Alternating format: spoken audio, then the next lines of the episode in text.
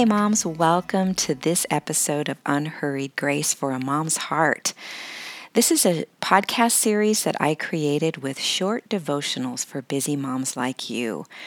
Moms, what you're doing is important. What you're doing matters. You are investing in the next generation, and this is a very, very important work. But we also know that as believers, we can't do it without the Lord. We cannot raise up the next generation to love and serve Him without God's strength and His wisdom. And that's why we turn to His Word on a regular basis. We cry out to Him for wisdom and for grace and for strength. And so today we are going to be reading from Habakkuk. Maybe some of you haven't really ever read the book of Habakkuk, but it's an interesting and timely passage that I'm going to be reading today. The title of today's devotional is called If Not, He is Still Good. I'll start by reading the scripture passage, which is uh, chapter 3, verses 16 through 19. I trembled inside when I heard this.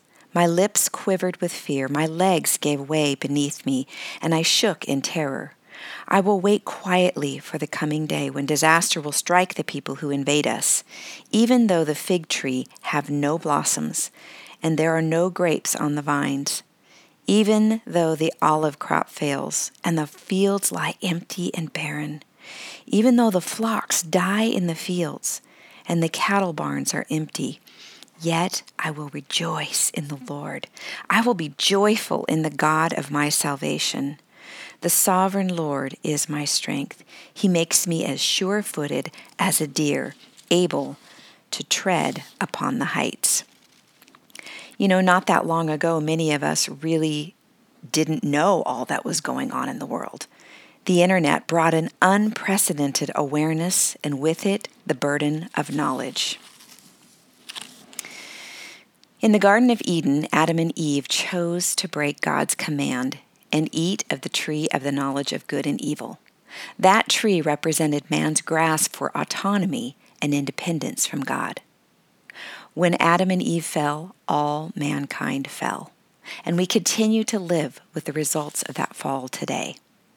We are inundated with the knowledge that God wanted to spare us from, and now we have to deal with more of it than ever. As we see the wickedness that takes place all around us, we are forced to answer certain questions. Why does God allow injustice? Why does He tolerate evil? These are hard questions, and many unbelievers claim they are the reason they can't believe God exists or that He is good. Habakkuk is a tiny book included among the Bible's minor prophets. They bear that name because they are shorter than other books, not because they are less important. Habakkuk asked God the same questions we do about what he allows and how he executes judgment. God didn't answer Habakkuk's questions directly. Instead, he gave him a vision of his deity. This was God's way of saying to Habakkuk and to us that whether or not we understand his ways, we can safely trust him. We all have areas in our lives that are hard, things that happened beyond our control, things we feared would happen. We have relationships that seemingly can't be mended, and children and husbands who struggle for reasons we don't understand.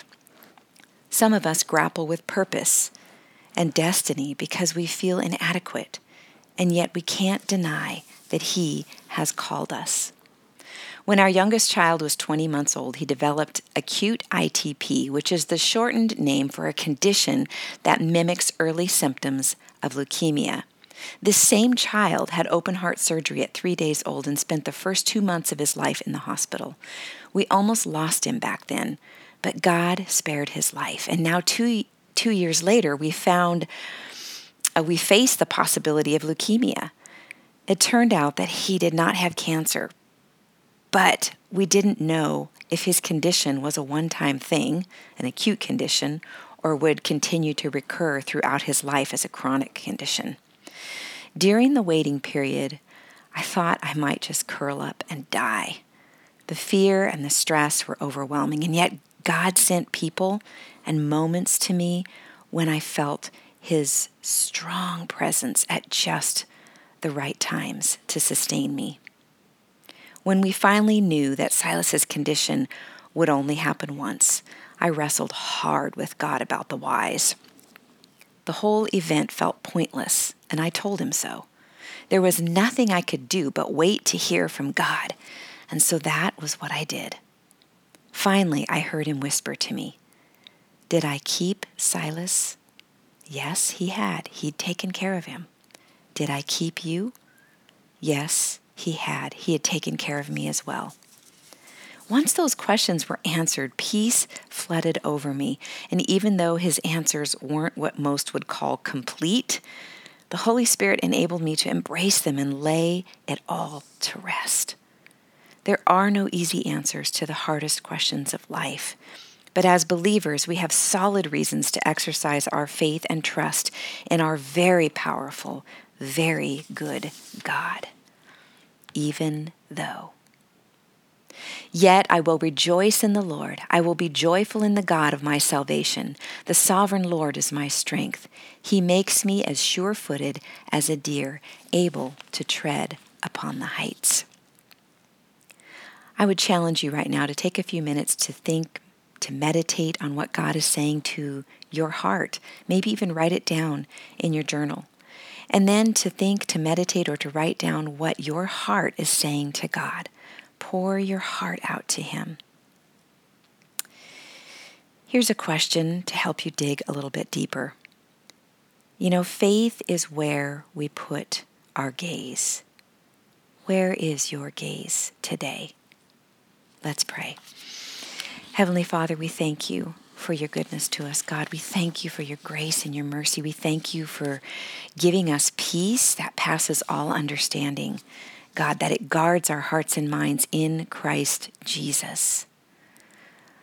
That happens as we trust you, God, and as we remind ourselves in prayer for the things that we're thankful for, because that passage says to be anxious about nothing, but in everything by prayer and supplication, to let our requests be made known to you with thankfulness, and that your peace will then